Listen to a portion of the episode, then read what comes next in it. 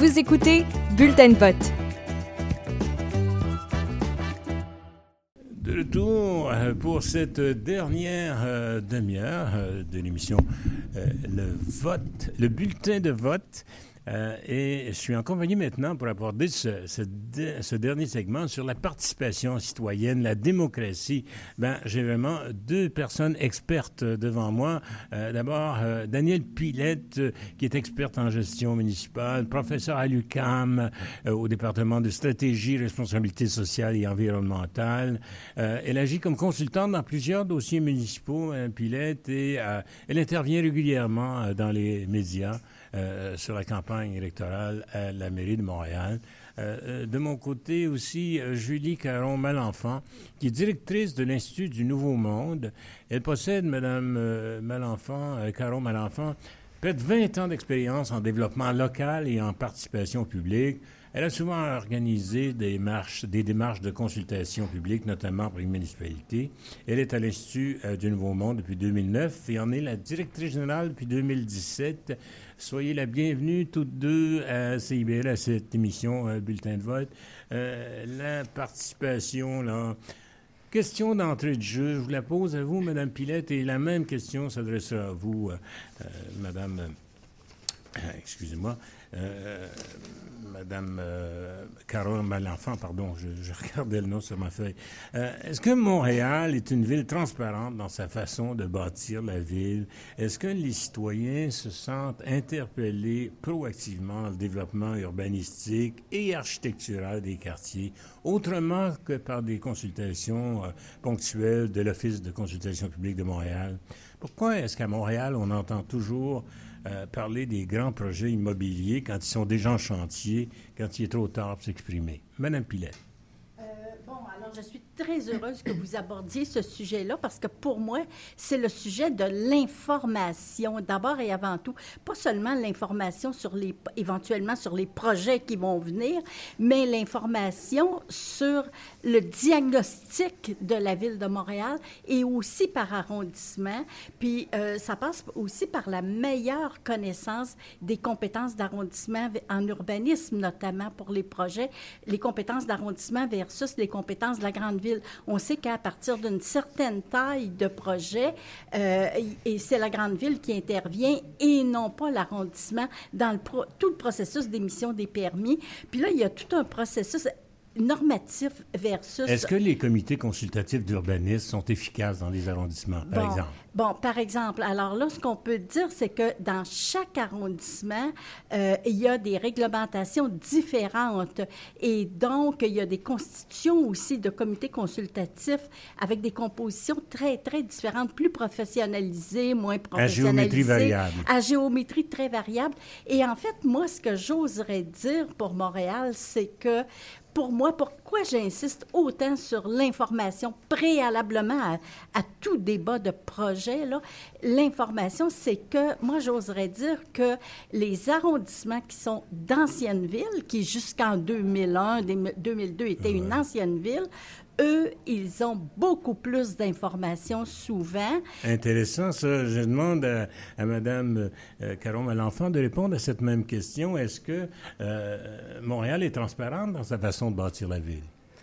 Euh, c'est une vaste question. Je pense que ce serait euh, risqué d'y répondre de manière unilatérale en une minute. Ce serait ah, peut-être même malhonnête. On va vous en donner deux ou trois. Mais, euh, mais ce que je vous dirais, c'est que euh, pour poursuivre sur la question de l'information, c'est la base de toute participation citoyenne, qu'elle soit pour les élections. Donc, on doit voter de manière informée, mais on doit aussi contribuer à bâtir la ville sur la base d'une information commune, partagée et compréhensible par l'ensemble des acteurs. Et puis, à la Ville de Montréal, euh, on a constaté dans les 20 dernières années quand même un, plus grand intérêt pour les processus participatifs. Euh, L'OCPM, l'Office de consultation publique de Montréal, est là, mais pas que. De plus en plus, les arrondissements euh, consultent la population sur des enjeux d'aménagement parfois très local à l'échelle de la rue ou parfois pour des projets d'envergure plus montréalaise, ville ou métropole. cela dit, on constate aussi que la ville commence à se doter d'une expertise interne en matière de participation publique. Ce n'était pas vraiment le cas. Hein? On pouvait les compter sur les doigts de la main, les gens qui étaient... C'est-à-dire, depuis l'Office de consultation publique de Montréal, avant ça, il n'y en avait pas. C'est ce ben, que vous me dites. Oui et non. C'est-à-dire que l'Office est là, euh, mais l'Office, euh, c'est une organisation indépendante de la ville, euh, en quelque sorte, qui fonctionne sur mandat de la ville, mais c'est une organisation paramunicipale indépendante. mais au sein même de l'administration municipale, donc dans les arrondissements et au central, comme on l'appelle, il y a encore trop peu de gens qui, qui connaissent et qui comprennent la participation publique et qui sont capables d'intervenir dans les équipes de projet pour que la participation arrive en amont des projets et non pas trop tard comme vous le déplorez. Euh, euh, question euh, plus large, est-ce que les municipalités, les villes sont des gouvernements de proximité ou des, des administrations de services? le débat, là, on l'entend depuis des années. Ouais. Et moi, je vais être premier ministre ou première ministre de la ville de Montréal. On, en a même un hier, tantôt qui nous suggérait une cité-État. Qu'est-ce que c'est Montréal? en fait, euh, euh, institutionnellement, une, ville, encore aujourd'hui, est une administration publique au sens financier et fiscal du terme et au sens des pouvoirs aussi. C'est-à-dire que la ville n'agit qu'avec des pouvoirs délégués par un gouvernement d'une province. Ça peut être dans la charte de la ville de Montréal, ça peut être dans des lois comme la loi sur la fiscalité municipale, mais euh, elle n'agit que sur pouvoir délégué. Par contre, il existe, et puis fiscalement, hein, parce que fiscalement, une ville n'a que une, euh, une mission fiscale, non pas de redistribution de la richesse ou redistribution des revenus, mais simplement une mission allocative, donc donner des services au coût. Euh, d'ailleurs, une municipalité, contrairement au gouvernement, ne peut pas réaliser de déficit.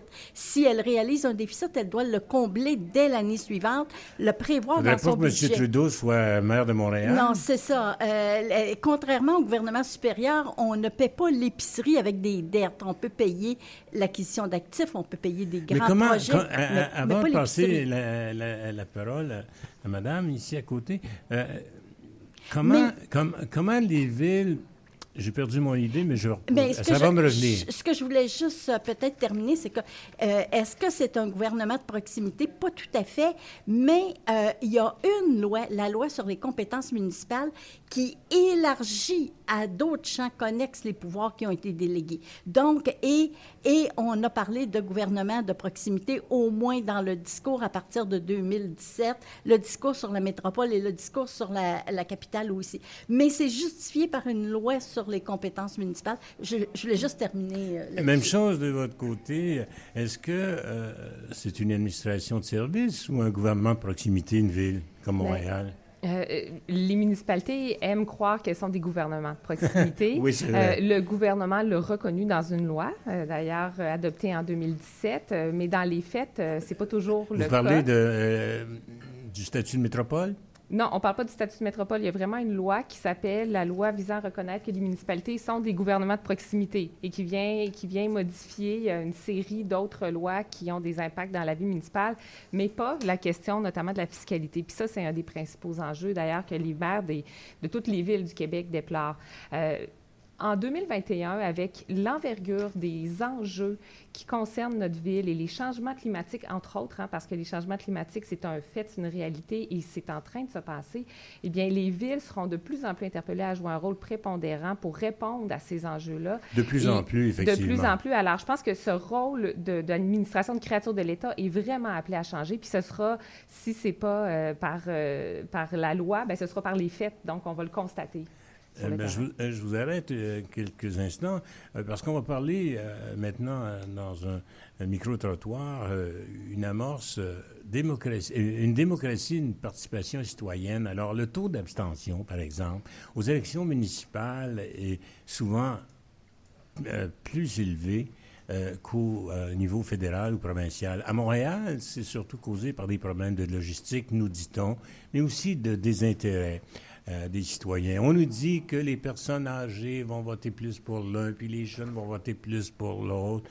Alors, euh, ma collègue, euh, mon collègue William Davignon et Elisabeth Lacoste ont demandé à des électeurs dans la rue comme ça si cette année ils se sentaient plus interpellés ou pas par les élections municipales. On les écoute. Euh, est-ce que tu te sens concerné par les élections cette année? Euh, oui, ben en fait, euh, je pense déjà que le municipal, c'est euh, le niveau auquel on a le plus d'impact en tant que citoyen parce que ça nous touche vraiment c'est au niveau local. Cette année, je le suis moins. Cette année, je le suis beaucoup moins. Avec COVID, on a pris du recul surtout, on a perdu un peu le contact. mais sinon, en termes on beaucoup. Je, je, me sens beaucoup moins connecté. Ça me touche personnellement parce que euh, dans ma circonscription cette année, ça fait vraiment longtemps que ça n'a pas bougé. Puis là, il y a comme un, nouvel espoir d'avoir comme quelqu'un de plus jeune, euh, plus proche des réalités, des conflits euh, raciaux en fait. Je dirais que oui, surtout qu'on sort d'un confinement. Et on, vit tous une vie plus active par rapport à la dernière année, fait qu'on a le goût que ça reprenne un, cours normal puis qu'il y ait des, changements qui se passent. Euh, oui, ça fait 3-4 ans que je suis à Montréal, mais c'est la première fois où j'ai l'impression que mon, mon vote ou mon point de vue va avoir un impact, surtout qu'en ce moment, euh, c'est assez serré entre les deux euh, candidats à la mairie. Puis j'ai des préférences envers une personne en particulier également. Bon, mais ces jeunes-là vont voter? Oui ils vont voter. J'ai noté une intervention. La personne dit, et ça pour moi c'est très important dans le cas de Montréal, la personne dit qu'elle va aller voter, mais qu'elle n'est à Montréal que depuis 3-4 ans. Alors là, il faut voir d'abord, est-ce qu'elle a le droit de vote? Est-ce que, d'abord, faut-il être citoyen canadien? Il faut résider à Montréal, c'est aussi, depuis six mois. Oui, exactement. Et, c'est ça qui est parfois l'obstacle, c'est que Montréal est une ville de mobilité. Ce sont les portes tournantes. Hein. Il y entre des gens, surtout par le, le biais avec, de l'immigration. Avec le coût des, loyers, ça bouge moins. Et puis, euh, et puis, les gens partent. Et on l'a vu euh, en temps de pandémie. L'année dernière, Montréal a perdu plus de personnes que jamais. 40 000 au lieu de 20 000. 30 000, oui. Oui, alors à peu près, là, dans l'ordre de grandeur. Donc, euh, ça nous montre que Montréal est une ville de mobilité que donc, c'est plus difficile de comprendre les enjeux. Déjà, Montréal est complexe avec les arrondissements, euh, avec l'agglomération aussi, qui travaille avec les villes liées. Alors, il y a une complexité administrative à Montréal et il y a le facteur mobilité qui fait que avant de s'approprier les enjeux, il peut avoir un petit délai. Et il y a 103 élus, il y a 103 élus, des conseils d'arrondissement, des conseillers d'arrondissement, des conseillers de ville. Des maires d'arrondissement. Alors qu'à Québec, par exemple, exemple, il s'agit de présidents d'arrondissement qui sont délégués par leur, leur père et non pas élus. Alors, donc, euh, oui. votre réaction, euh, Julie Caron, enfant, je vous vois là euh, manifester de l'intérêt, vous qui êtes de l'Institut du Nouveau Monde, c'est un nouveau monde. Bien, c'est un nouveau monde, puis on s'intéresse particulièrement à la participation électorale des jeunes qui est préoccupante à l'échelle, à tous les paliers de gouvernement, en, en, quelque sorte. Et je vous dirais, Franchement, euh, aux dernières élections municipales, on avait 25% des jeunes qui se sont présentés euh, aux urnes à l'échelle du Québec, les 18-24 ans. Alors, c'est pas difficile de faire mieux. Alors, j'espère vraiment qu'on va rehausser la barre du taux de participation électorale des jeunes. Les jeunes ne se présentent pas aux élections, puis ça, c'est la même chose dans tous les paliers de gouvernement, mais avec un taux encore plus inquiétant au municipal, euh, mais même au, fédéral et au provincial. Les jeunes votent moins que la population en général. Mais si, euh, je, vous, pose la question à, vous deux et vous me répondrez, Mme Caron-Malenfant en premier, et, si les partis politiques faisaient de la promotion euh, de rendez-vous intergénérationnels? Est-ce euh, que les personnes d'expérience pourraient dire aux jeunes, dans le cadre d'activités, je ne sais trop, est-ce que euh, ce dialogue-là n'est pas... on n'en fait pas suffisamment la promotion du côté des partis politiques? Je ne connais pas suffisamment bien la vie des partis politiques québécois à l'échelle municipale. Il n'y en a pas tant que ça par ailleurs. Mais mm. donc, euh, par contre, nous, on le fait à l'INM, euh, ces ah rencontres-là. Donc, on fait des rencontres entre les jeunes élus des conseils d'élèves et des élus, des personnes qui occupent des fonctions électives à l'échelle du Québec. Euh, mais ce que je vous dirais aussi, c'est que les jeunes ne se reconnaissent pas dans nos politiciens. Il y a très peu de jeunes qui se présentent comme candidats, candidates aux élections aussi. Et ça fait en sorte que les propositions des partis ou des candidats, candidates, souvent ne parle pas aux jeunes qui ne voient pas. Mais les villes comme Montréal ont des conseils jeunesse. Il y a des instances, par exemple, euh, qui essaient. Et moi, je, pense, on parlait de la Chine tout à l'heure avant que vous arriviez. Il y a un jeune conseiller, euh, Younes Boukala, le conseiller d'arrondissement à l'autre bout de la Chine, 22 ans. Il a été élu il y a trois ans. Euh, il siégeait au Conseil jeunesse de Montréal. C'est Ah, le ben, même qui, était, qui a abouti en politique municipale, Mme Pilette.